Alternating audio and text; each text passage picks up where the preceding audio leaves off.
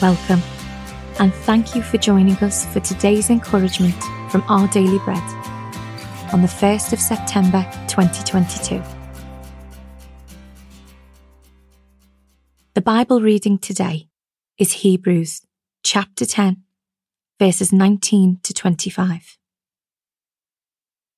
Therefore, brothers and sisters, since we have confidence to enter the most holy place by the blood of Jesus, by a new and living way opened for us through the curtain, that is, his body.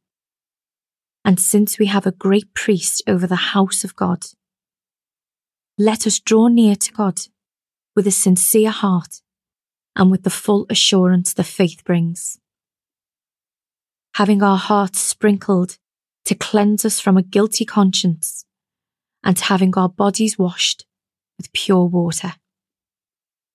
Let us hold unswervingly to the hope we profess, for he who promised is faithful.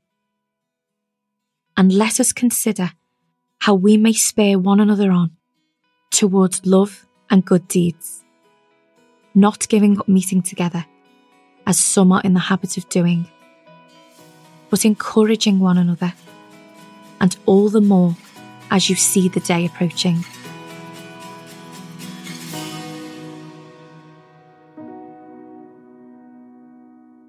Today's article, titled When We Gather Together, was written by Kirsten Holmberg.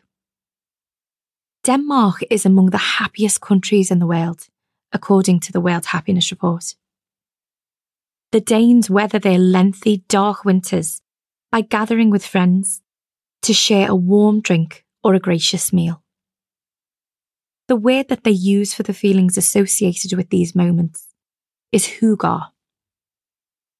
Hygge helps them offset the impact of enjoying less sunlight than their counterparts at lower altitudes. By circling around a simple table with loved ones, their hearts are nourished the writer of Hebrews encourages gathering together as a community. He acknowledges that there will be difficult days, with challenges far more significant than the weather, requiring those who follow Christ to persevere in faith.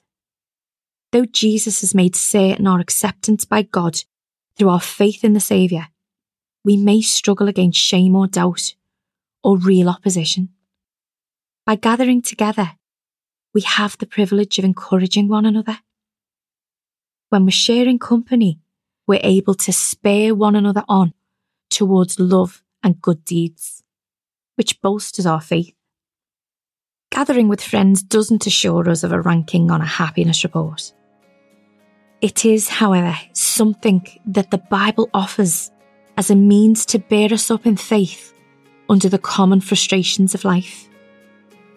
What a wonderful reason to seek out the community of a church.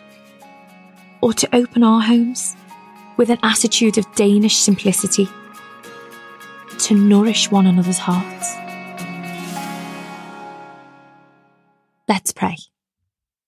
Thank you, God, that I can encourage other believers and be encouraged by them when we gather together.